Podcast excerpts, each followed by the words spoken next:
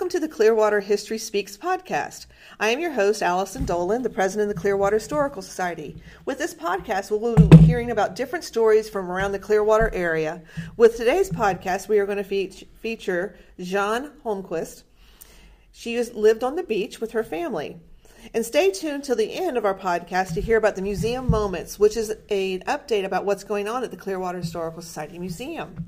So, Jean, other than being the secretary for the board of directors for the Clearwater Historical Society, um, you also grew up here on the beach. Yes. Now, growing up in Clearwater in on the beach during the 70s, Yes. because we're about the same age, so it's you know about that time, um, had to be a lot different than growing up now. I'm sure it was. I, freedom would be the key word to growing up back then. That there was no locking the doors, there was no security cameras, there was nothing that stopped you from doing anything pretty much as long as you could get away with it. Yeah.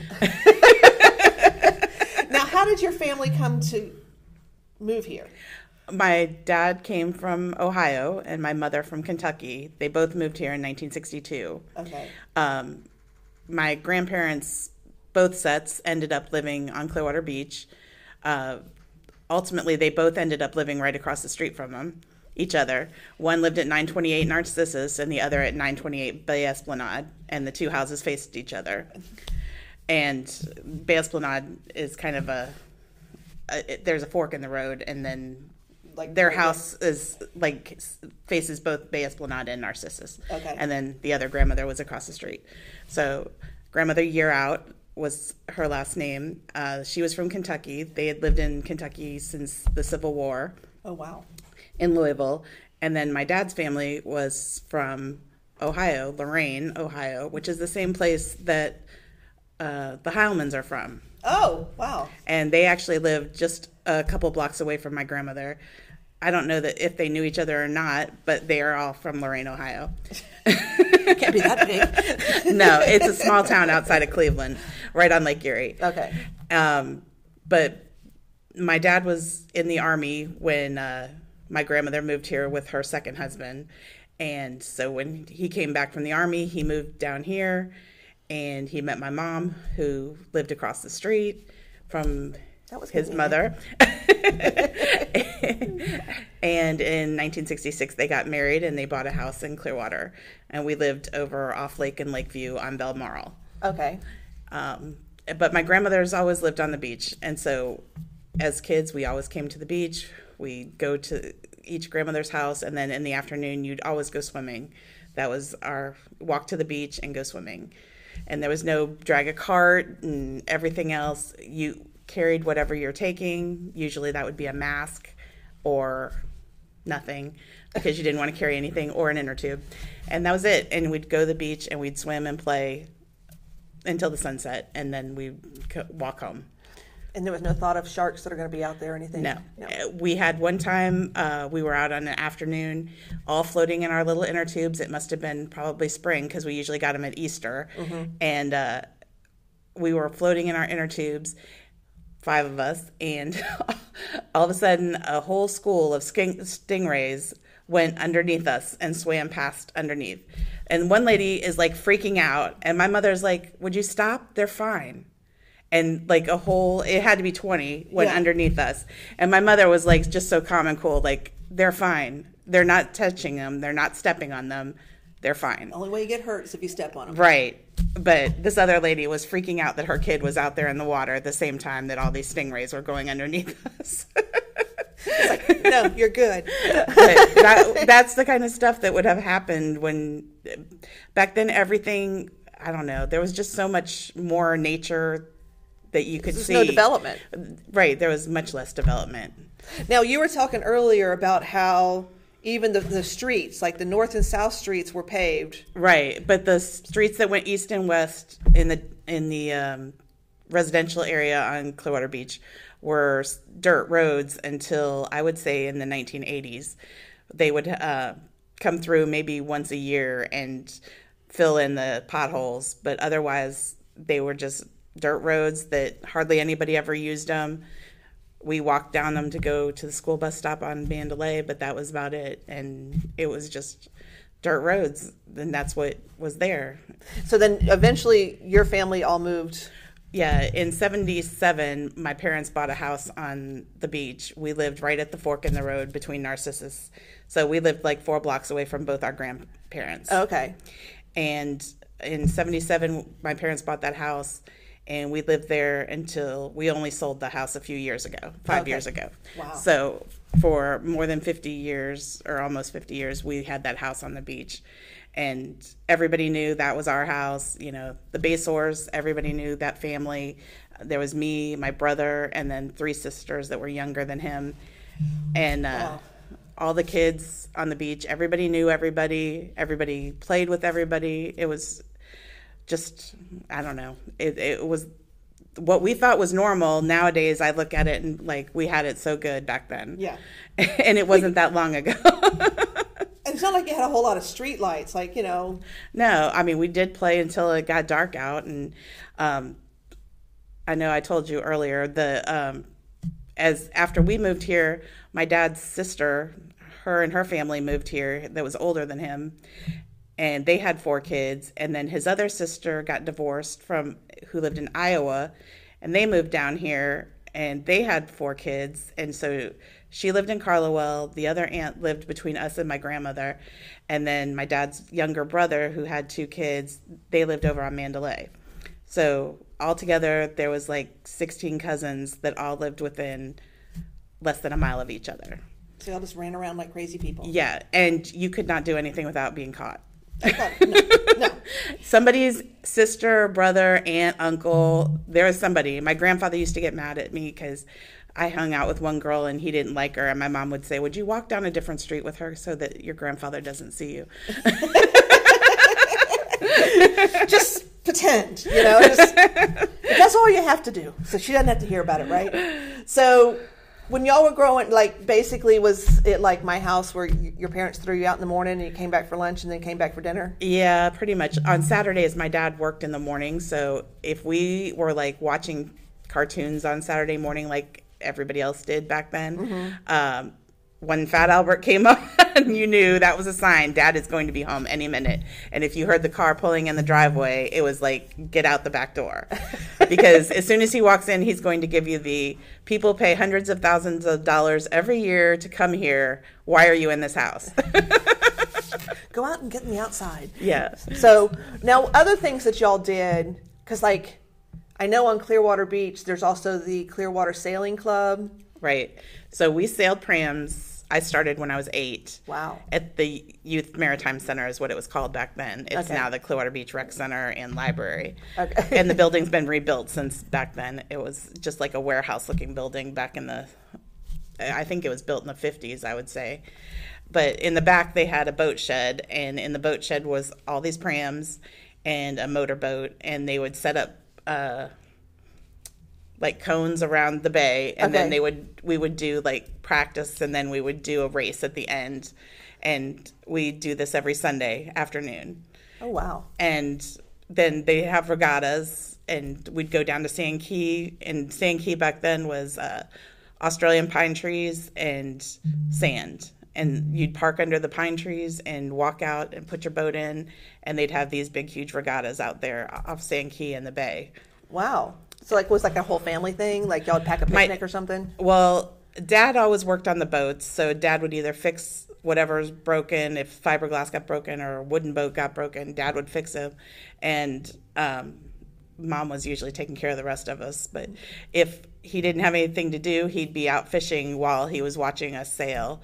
So it was always, you know, like everybody would go and they'd either be fishing or I'd be sailing for a while. My brother sailed too. It wasn't something that all of my brothers and sisters did. Me and my brother were pretty much the only, Only ones, ones. that got into the sailing thing.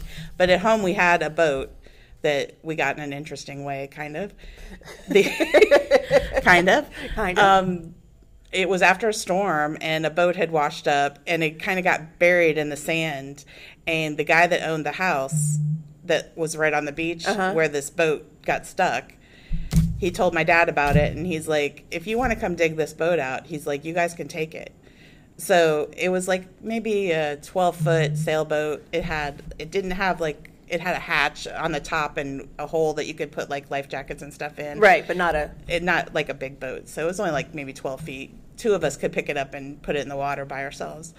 Um, we called it the blue boat, but we literally dug out this boat out of the sand, and my dad made sure it was seaworthy, and we got sails for it, and it was the blue boat, and we had it until probably ten or fifteen years ago. My dad finally sold it. He's like, let's get rid of the blue boat. Yeah. but we sailed that boat everywhere. Like it, it didn't matter. Um, we'd go out in the bay in it. We'd sail around. Um, there were so many stories, but one, my dad and I were sailing, and we sailed to Dunedin. A big storm came up, and my mother got worried, so she called the Coast Guard because she thought we were out stuck in the middle, of the bay. Mm-hmm. And we always, uh, my brother reminded me of this yesterday. we used to have a Ziploc bag of quarters that we kept in the hole in case we got into trouble so we could use a payphone someplace and call. And to think of it, I think of that now, but dad never used those quarters that day to call mom to say we were fine. the one day he should have. the one day he should have. but there used to be like a little restaurant bar place in Dunedin at the marina, and Dad just had us sail up to the marina, and we stayed at this little restaurant bar place. He um, until the storm blew past, and then we sailed home. And the whole time, my mother's like freaking out that you know, oh my God, they're lost at sea. I lost my husband and my kids. and my you kid. My whole family's destroyed. well, Did the it- Coast Guard find y'all? No, no. We just ended up coming back home, and my mother ended up calling the Coast Guard back and telling them that we were fine. But it's just I don't know. We just always, we would get into trouble, but we always seemed to get out of trouble. Just somehow weaseled your way right Real- on right on. But and uh, another pram story I have is uh, sailing prams. They decided at some point all the kids who've never flipped over a boat should learn how to Get back right their sailboat. Okay. And I was probably ten or eleven, so I was a pro by then.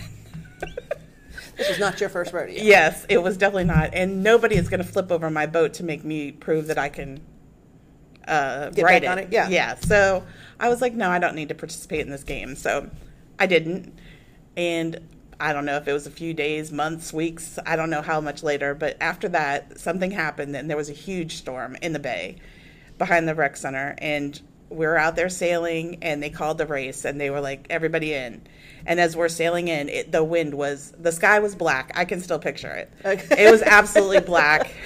And the waves are white caps, and it, it's bad. And you're in the bay where it's It's it's Yeah. a closed in bay, and we just were. Uh,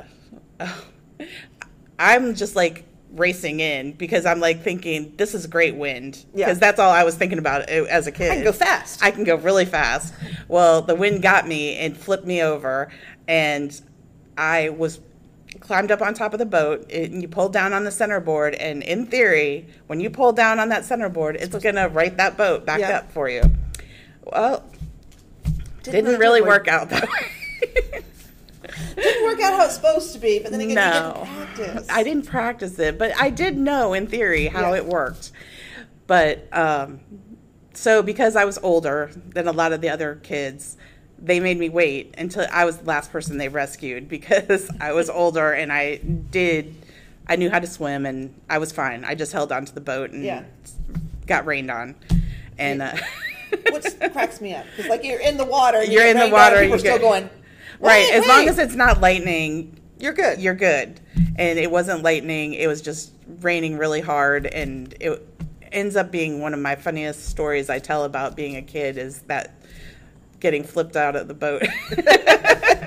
So where, so like people that are listening and they haven't really been down there because I have, even if I, and a lot of times just in traffic. But um, when you look at this, the way y'all the beach went, so you have the north side and the south side, right. Okay, and then y'all were kind of more on the north We side. were more on the north end. Okay, and then you have like a little bay, and this was was the bay built when they did Indian um, um, Island, Island Estates? I mean, the water was there, but it created that Island a Estates blocked it in. Okay. More. And then, so where the little bridge is, the last little bridge as you Yeah. go onto the beach, uh, if you look to the north, that would have been where we would have been sailing. Okay. And um, as you turned and went right down Mandalay, there would be the Yacht Basin Apartments, would have been right after Baymont.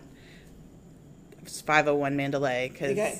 that was the address of the Yacht Basin Apartments. They were kind of pink or purple color, but they were these old, like, just very concrete block, plain looking apartment buildings, but a lot of older people lived in them back Okay. then. And then just past that would be Bay Esplanade. The fire station would be on your left, and if you turned right, went to the end of the street, there was a boat ramp, but right next to that was where the youth center was, and that's Okay. where the beach rec center is now. Yeah, because I'm just trying to get like a like a picture in my mind how everything. Uh, Yeah, it's kind was. of a curved out circular bay because it kind of opens up right in that area, and then it narrows to the channel to go north, which used to take you out to. You could have gotten to the Gulf that way, but you can't get to the Gulf that way anymore because Hurricane Pass closed during a hurricane. a hurricane. I think it was during. I want to say Elena in '85, maybe. I don't know if I'm right. So That sounds right, but I'm not going to swear to that. I'm not going to swear to it. no. But I do remember us, we would walk up to the north end of the beach as kids and we would call it going exploring. And we would like find these tidal pools and things and just see what we could find, like fiddler crabs and conch shells that would be a foot long or uh, whelks or tulip shells or whatever we could find. We would just go looking and we would just call it going exploring. And our parents would just send the five of us off to like, go exploring Yeah. and we'd go see what we could find in the sand dunes at the north end of the beach. but as we got older, I remember the channel getting narrower, and one time I had to be grown by the time it was after 85, but um, we walked up there and you could see the two channel markers that were just totally enclosed in sand, but the channel markers were still there from where the bay had been, you know, where the Yeah. channel had been. Where it had been, but then now that's. now it's all sand. I don't know if they're still there or I know not. they, should, they probably should have kept them there. That would have been cool. Yeah, to show that I know now there's a sign that says "Welcome to Caladesi" when you get to the very north end of Clearwater Beach. Yeah. When it starts to become Caladesi, Because that's where. Because that's where the Yeah. the channel would have been. the channel was right there in between the north end and Caladesi. Right, And then that all closed in when the hurricane came. right. And Wow. it had been opened and closed before, and it will probably come back again. Yeah. And they used to call that. I think they called that Big Pass, and then Yeah, Little Pass. Little Pass was between Sand Key and the south end of the beach. Okay. Which is now huge. Right. I guess they decided. But know- dredging, yeah, also, I didn't realize how much of Clearwater Beach had been dredged up at any given time. Like nowadays, the beach is so much bigger Yes. than it was back, even when I was a kid 50 years ago. A hundred years ago, it was even narrower. Like Palm Pavilion, the water used to come right up to the building. Really? Yeah. And now it's like. And now you still have to walk a mile to get to Yeah. the edge of the water. Now it's like, can you put a drink station halfway through? Because I'm going to get really thirsty on the way back. And I'm not going to be able to walk all this way back. And I need to one all the way back. I mean, you know, just put a full bar out there. And up on the north end of the beach, they had these jetties that um, I don't know when they were put in, but there were these jetties they put in to keep the sand where it was. Yes. And I'm sure they're still there, but they are covered over by years and years and years of sand. Where we lived on Mango, we used to go down to the end of the street, and depending on the tide, would depend on whether or not we could get to the beach there because it was like a 10 foot drop mm. from the seawall to the sand. And at high tide, the water would be right up to the seawall. Now, was that where the Seashell Hotel was? No, Mango is down That- at the that way, okay, residential. okay. It's kind of halfway before you get to 880 Mandalay, which back then was Mandalay Shores. Okay. So we would go there. If we walked down the end of our street, there was no stairs or ladder or anything to get down. We would have to use the uh, the sewer drain pipe. Oh. We would climb down on that and then jump the rest of the way down. So it was about 10 feet because that would be.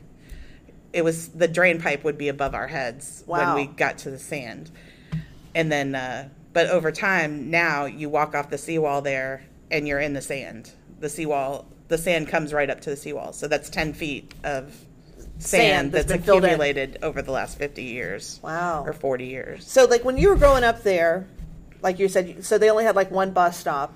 Everybody had to go there. Yeah, there were bus stops along Mandalay. Like there was ours, and then there was one another couple blocks up, and there was one at Carlouel at the gate. And that picked up all the North End kids, and we all went to North Ward. Okay. And then uh, we all, everybody went to North Ward. Then for middle school, everybody went to John F. Kennedy Middle School, and then Clearwater High School. So everybody on the beach pretty much went to school together. Um, when we were in high school, our bus driver, Mrs. Griffiths, Okay, there has to be a reason why you Mrs. remember her. She lived on Island Estates, Okay, and she just wanted a job, something to do during the day while her kids were in school. okay. I don't think she ever signed up for this.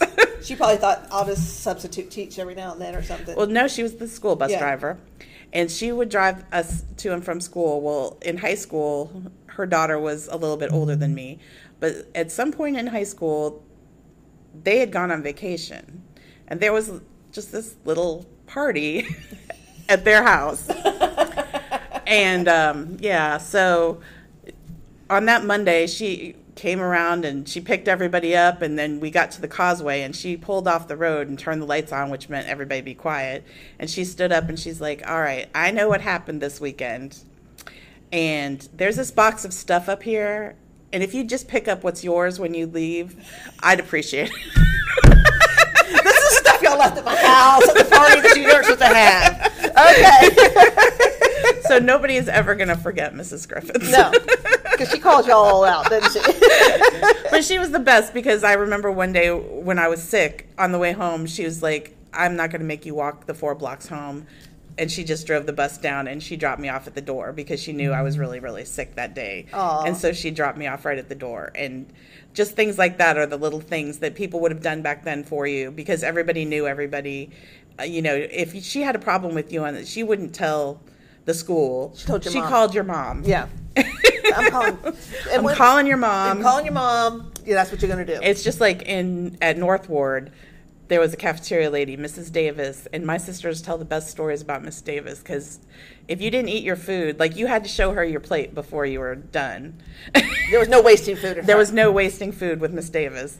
And my sister can remember these kids that would mix their food, and she'd be like, You're going to sit here and you're going to eat this. And I don't care how long it takes you. Uh-uh. And they'd mix their peas with their jello or whatever, and she would make them eat it.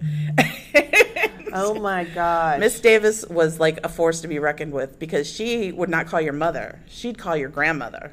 Oh, And in that neighborhood. so she went for the big guns. that was that was big time. yeah. I'll call your grandmother, and you know I know her. You know, I know your grandmother. I'm gonna get her. Oh, that's probably yeah. My grandmother had the switch that you have to go get Oh. yourself. Oh yeah, no, th- we weren't like that, but it was more of a. My mother spoke very quietly, Mm-hmm. but you knew she was not kidding. Now, going to the beach now is like, if you don't pick the right time, you're going to be on that causeway for 45 minutes to an hour. right. Back then, that was rare. Like spring break, it would have been that way. Yeah.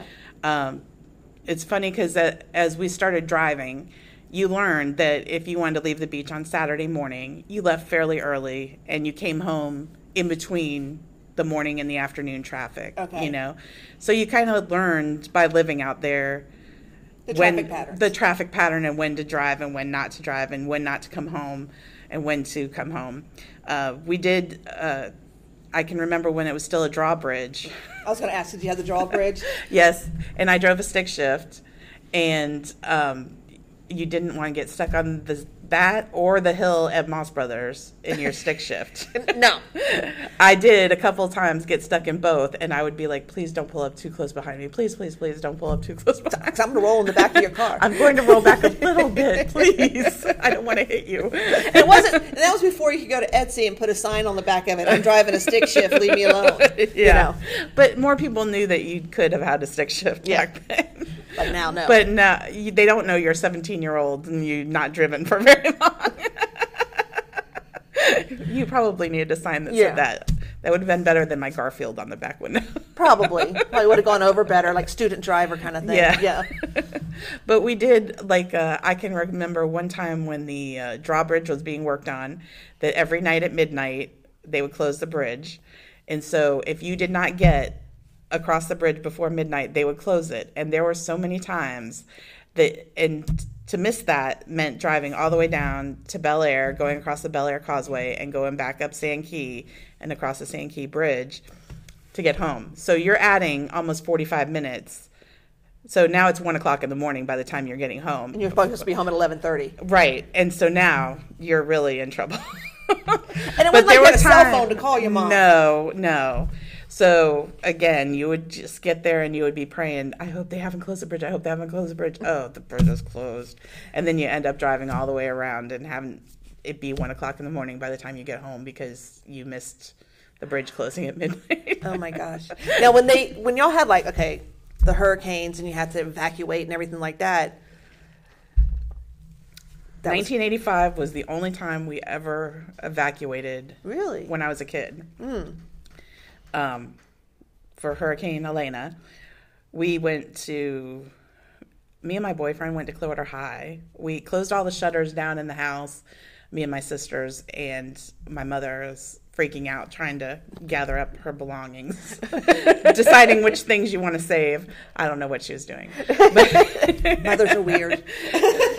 but we ended up i went with my boyfriend to clearwater high spent the night in the auditorium my dad had somebody he worked with that lived over off mcmullen booth that we ended up that's where we all end up meeting on saturday mornings. So anybody who had i was 17 then so i had a car. I think my brother had a car. So there were a few people with cars that had to drive them all off the beach. So we all ended up meeting at these people's house that we didn't really know, and we ended up staying at these people's house that we didn't know. I can just picture us all sitting around watching it all on television, and as soon as they were like, within about an hour, we're going to open the causeway back up, but this is not until Monday, you know, and it's So- Labor Day weekend. Oh, wow. So it was like Saturday, Sunday, and Monday we're at these people's house, and then Monday afternoon they start talking about we're going to open the causeway back up, but we're only going to let residents. My car was like one of the first ones because I wanted to get home. Like, I am out of here. I, I'm done with these people. I don't know these people. I want to go home. So we ended up, I drove home, and our house sits kind of on a hill. It's probably four or five feet above the street. So Okay. it's not, there was no threat of it flooding or anything like that. There was no damage to our house. Um, the house across the street, they did lose their dock. And that was about the worst of Elena. Wow. Um, and that was the only time until I want to say the next time we had to evacuate was 1998, which by then I was almost married, and my sister was actually getting married the weekend of that hurricane, which was September 26th, 1998. Oh, wow. and they had to go pick up the priest from um, St. Cecilia's and take them to. I think they got ended up getting married at the Elks Club or something because they were supposed to get married at St. Brendan's on Island Estates, but Right. because the beach was evacuated, we couldn't do that. So they were having the reception at I think it was the Elks Club in Largo, and so they ended up getting married at the Elks Club in Largo, and it was an all day thing because all it did was pour all day. Nobody had anything to do.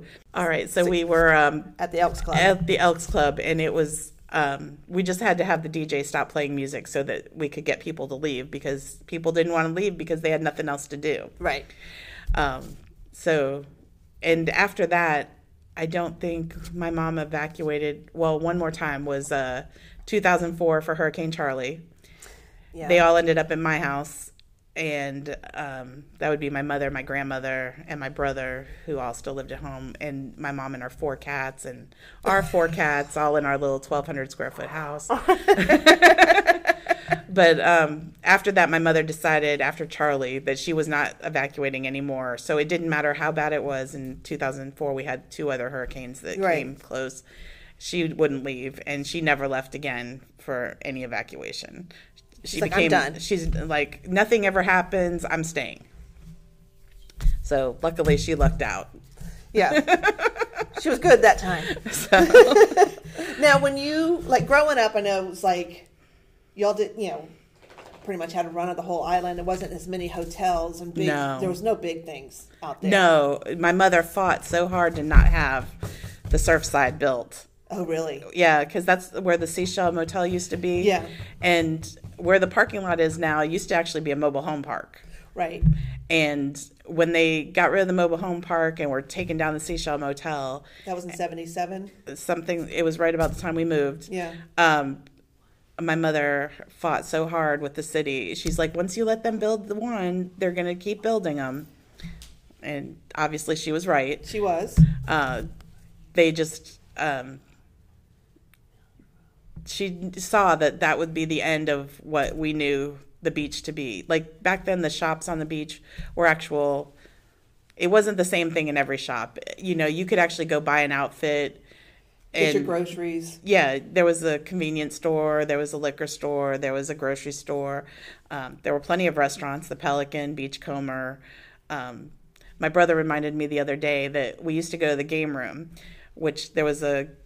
I worked at Eckerd's, and then on the opposite side of Mandalay would have been the Pelican, and on the corner where I think it's now a realtor office was Crystal Palace, which was like the game room of game rooms that we would go play at.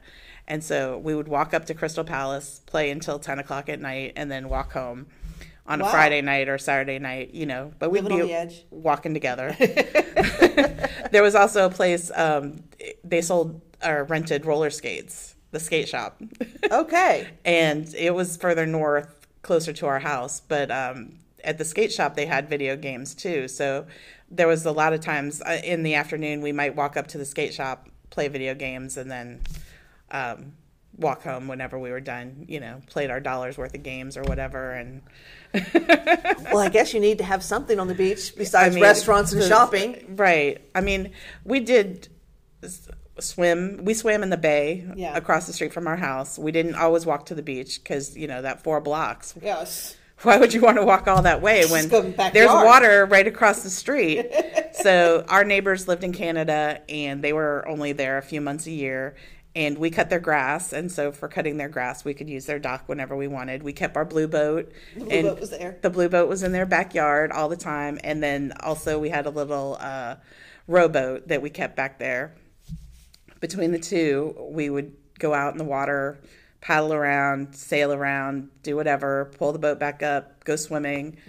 Um, I would say probably I don't ever remember not being able to swim. I don't ever remember not everybody not being able to swim. It just seemed like we That's all did. did. Um, And I'm sure there was so much sunscreen oh, sunscreen. What's that? Sunscreen? No. we use baby oil and iodine. What are you talking about, woman? And Lemon juice in our lemon juice- lemon juice in our hair. but uh, my best living on the beach story is the time that me and my brothers and sisters we were all swimming off the dock across the street and we decided because my uncle had told us a story that they lived further north and they had swam to Caladesi as teens him and uh-huh. his friends and we stood there on the seawall looking over at Caladesi from where my grandmother's house was, and we were like, we could do that. So I, one night or one afternoon or morning, it was a Saturday morning or something. I know it was a morning because it was early. We were all over swimming by ourselves. My mom wasn't there, and we decided that we were going to go and swim to Island Estates. Okay. So I was 12. Okay. And then the five of the other four were younger than me, which would make my youngest sister Billy about five. Okay. So now you got five to twelve year olds going across. Okay. Yeah. So we had this raft. It was yellow. We have Billy on the yellow raft. The main reason we took Billy was so that she didn't tell. Because that's what That's what she does. that's what baby sisters do. She'd have run home and told mom. So Yeah. instead of letting her run home and tell mom what we're doing, We're gonna kidnap her. we're going to just take her with us. Sounds better than kidnapping. It does. It sounds much nicer. so the five of us start off, and we all are paddling, swimming, whatever, across. And um, somewhere about halfway, three quarters of the way across, I see a boat coming towards us, and I realize that we are like five bobbing heads about the size of a crab trap um, buoy. And I'm thinking, I, I'm not sure this was our brightest move yet. So um, we get over. There's a little beach area directly across from our house, and we get over to that, and we're resting, and we're like, do we swim back or do we climb up on the seawall and go find somebody who will let us use their phone and call our mom? Right. Oh, do we really want to hear her yell about it now? So me and my brother decided we're going to just swim back. We have the raft, so We can all hang on that. we can hang on the raft if we need to rest. Unfortunately, the tide changed and the current really picked up. So now you're going against the current. Well, no, you Oh. never go against the current. I know. That's what I was saying. You swim with the current. Right. So we swam with the current and we ended up about three blocks south of our house. And we were like, as we're trying to figure out whose house is whose, we're trying to pick out whose dock we can climb up on. So we get to the house that I babysit at, the Jacksons, and we decide the Jacksons' house is where we're going to be able to get up. So we get to the Jacksons' house, we climb up on their dock, get up, walk through their yard, and walk home, and tell our mom what we did. You're like, we decided we're gonna, just going to ask for forgiveness. Right. Okay. And, and it is one of the stories that any of us that tell a story about growing up on the beach always say, you know, about how we swam to Island Estates as little kids and how crazy that is. It's like, okay. Um, um, now, you said that you worked at Eckerd's. Was that your first job? Yes. And how long were you there? Uh, more than 20 years. So, people who don't know this, Eckerd's was here, Jack Eckerd. Yes. Him and Ruth. He- yes, he and Ruth. And Ruth, they have Ruth Eckerd Hall. That was her birthday present from him, apparently. Yeah. Um, but They used to come in the store all the time. really, Yeah. And people who didn't know, by the time I started, I started in 83 working for Records, um, people, he didn't own the company anymore because he had run for governor. And when he ran for governor, he kind of gave up his um, CEO. ownership or whatever. Yeah. But he was still the founder of Eckerd's, so he still got a discount. And I'm glad he got a discount. he got his twenty percent off, like the rest of us. And he would come in. He was known for coming in at Christmas time. He went to every store locally and would tell his, the employees shake their hand, tell them Merry Christmas. Um, he was always very friendly. He was a very nice man. Ruth was very nice as well. Um, I remember her always coming in in her tennis skirt and buying greeting cards and things like that. And people would say, "Oh, I thought Ruth Eckerd was dead." And I mean, this is back then, and In I'm the like, 80s, "No, like- no, no, no, no. That's Ruth Eckerd. It's Ruth Eckerd. Don't trust me."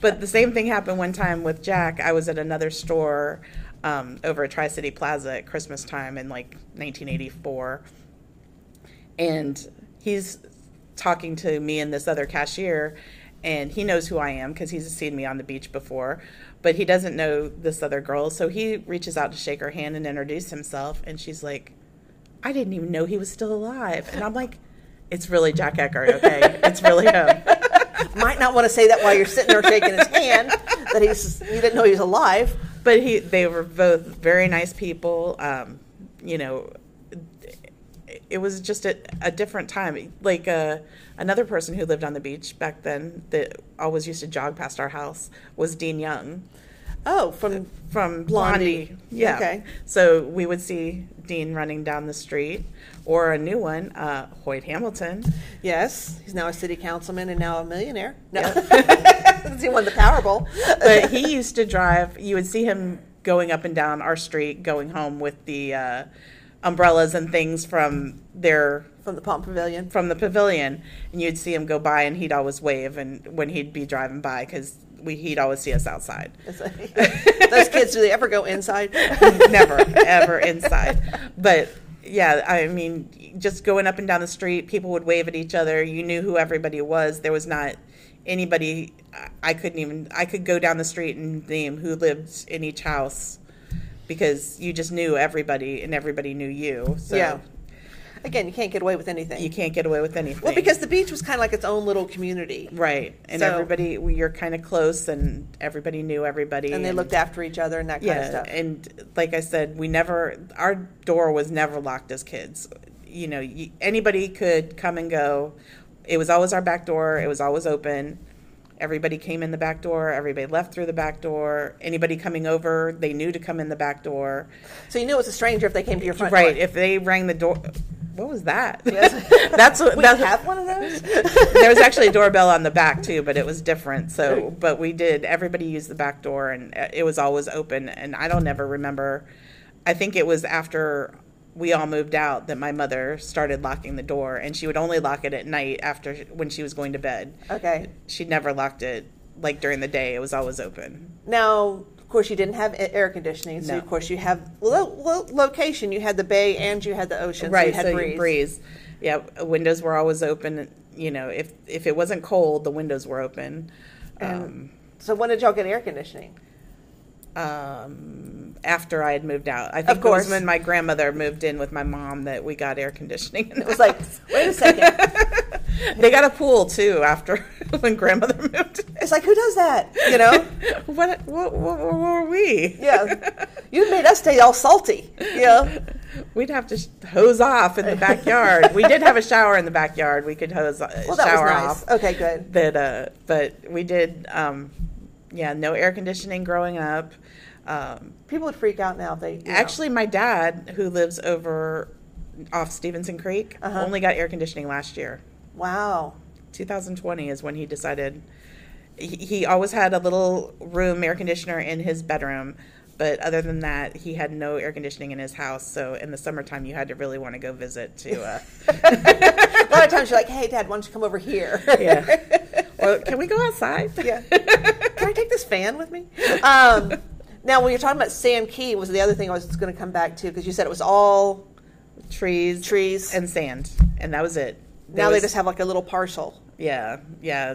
uh, I, Well, I mean, apparently they also had places for you to put your mullet nets. yeah. I, I guess I don't remember that. Yeah. But mullet fishing of it, yeah. Yeah, mullet fishing was huge. My brother was talking yesterday about uh um, he worked at, on the uh, Queen Fleet and then he worked on the Double Eagle, but he had to get a job early because my mother was trying to keep him out of trouble. Oh, okay. So uh, Al ha- worked on the Queen Fleet. He cleaned the boats at like 14 was when he started, and then he ended up working for the Double Eagle and he became a mate on the boat. And he has some good stories. I think I don't know if it was during Hurricane Elena or not, but at one time, him and Chad, who's the owner's son. Um, Chad and Al stayed on the boat overnight during the storm to let the lines out so that It didn't flip it over. didn't well it didn't break the lines and float away but so it kept lifting up and up and up and until the water was like right up to the seawall the boat was sitting like way above the seawall that it was crazy how high up the boat was because of The storm surge. storm surge. But Al was saying the other day how in the right time of year when the mullet were in the bay, that there were so many you could just take a net and scoop them up out of the bay where the marina was, Wow. And that would have been in still in the 80s probably. I mean, he he worked on the boats until I think in the 90s when he started working for the city. Wow. So I mean, I know You can't do that now No, because no. too much traffic. And there's y- when we were kids, the mullet boats. You would always hear them first thing in the morning. You'd hear the mullet boats going out. Um, you can always tell a mullet boat because the engine's in the middle of It's the in boat, the middle, yeah. not off the back. Um, Which but- every, we have one here at the museum, Yes. and everybody's like, "Well, why did you put that motor in the middle?" Because that's where a mullet boat motor goes. that's what a mullet boat goes. because you have to let the line the nets off the and you have to be able to go in a circle to catch the fish. yeah, I told him just because we were bored, we're from Florida, but you know, it really is because of that. But growing up on the beach, you'd also know people who mullet fished, Yes. and then my friend's dad he did stone crabs, and I never, I never ate a stone crab as a kid. Yet they would have milk crates full of them in their garage, and he would have them sized out. And people would come pull up to their house and buy stone crabs out of his garage every afternoon because he'd go out fishing in yeah. the morning, come home with the stone crabs, and then every afternoon people would come over and buy stone crabs from him. Where now they're like, Charlie Bucko, just for those of you who. didn't know. they had a um, where now it's like what thirty six dollars a pound. Oh those? yeah, I can't, I don't even know. I wonder what it was he sold them for back then because I have no idea. But I can just picture like the milk crates lined up in the garage and with their little arms. Yeah, he'd have he'd have them labeled off, you know, small, medium, large, jumbo, or whatever, and uh, people would come by and say, "Oh, I want five pounds of this or whatever," Wow. and buy them right out of the garage. And Couldn't do that today, but that's No. all right. Yeah. but that's how you did it back then. Yeah. it's like if you want fresh seafood, just come to my garage. I know. You just come over to the house and get it. And I mean, the same with the clams. yeah. I um, when we were kids, my dad would say, "Go over to the bay and get some, you know, bring back five clams," and we'd get clams as big as our hands. And we would just take a little shovel over. If it was low tide, you see the water squirting up from the clams. Yeah. Dig a little hole, boom, clam. Yeah. And pull them out and take the bucket home of clams. And and here's dinner. here's dinner. Dad would clean them and cook them, whatever he was going to do with them. And we'd have clams for clam chowder or clam whatever he was going to make. He also made coquina soup. Oh, so yeah, we would dig up coquinas, yeah. and he would do the same thing. those are kind of fun though. yeah, they're prettier. Yeah. So not like clams. Clams aren't that pretty, but they were big back when we were kids anyway. Now they're like And I don't even know if you would want to dig them up out of the bay Anymore. nowadays if there were any there. Like you could find oysters right on the barnacle or on the uh, pilings from the dock and stuff back then, but I don't think you would want to eat any eat of any of those, and I don't think you'd eat the clams now. I'm not sure. They're probably kind of gross. Um, okay, now you went to Clearwater High School, hmm and so they've now basically a year later, but they are now going to start the construction They're going to. because that's the third Clearwater High School. right, Because the first one is here on our property at the museum. right. It was built in 1912, And then 1924, 27. 27, Mhm. the one off Greenwood, Yes. and then um, 1954 or 59 was uh, out on Hercules, and now 2021 they're going to Finally redo it. it. needs a little nice facelift. Yeah, needs a little facelift. well, that was a little bit of growing up on the beach and everything else. I want to make sure we had all, you know, like you show you had a full life. You didn't just sit there and walk, run around barefoot. And, you No, know. we never wore shoes though as kids. No. No. you can always tell a true Floridian. They can walk down the street with, with no barefoot, shoe, no shoes, and then you can step on one of the, the stand spurs and be like, ah, whatever. You know, it's like it's done. Well, thank you so much, Miss Jean, Jean, and um, thank you for all you do for the Clearwater Historical Society and Museum, You're and welcome. Telling us your story of your life. Thank you. Right. Well, for our museum moment today, we're going to discuss our speaker series, which this month we have on May uh, 22nd, the history of the American Victory Ship, which is over there in Tampa Bay. They've made a taken a ship, taken a ship, and made it into a, a museum. Our women's exhibit, which um, features nine women that helped shape Clearwater and Pinellas County, that is running until August 27th. We have our sip and stroll with the district in downtown Clearwater. No, Saturday the 22nd of May. And then Thursday, the 27th, is our Dine Out for History, which is also the birthday of the city of Clearwater. It turns 106 years old. So everybody come down, you can have dinner, you help out the museum, and then you go and have a birthday cake that we're going to have a celebration with the city. Um, some other events that are coming up in the future is in the fall, we're going to have South Ward Day, which we want to celebrate with everybody who went to school at South Ward. South Ward, if you don't know, has six buildings and five acres. So there's a, and it's been here since the first building opened in 1906. So there's been a lot of people that have gone through here. Um, and then we're going to have our fish fry in the fall. And then we also have after Labor Day is with Let's Eat to celebrate all the restaurants. And then we also have been working with all the other local museums in the area, and we had the Museum Mutual meeting where all the small museums were all working together so that you can stand by for future things that we're going to do together, trying to promote each other. So thank you so much for listening, and we hope to talk to you soon.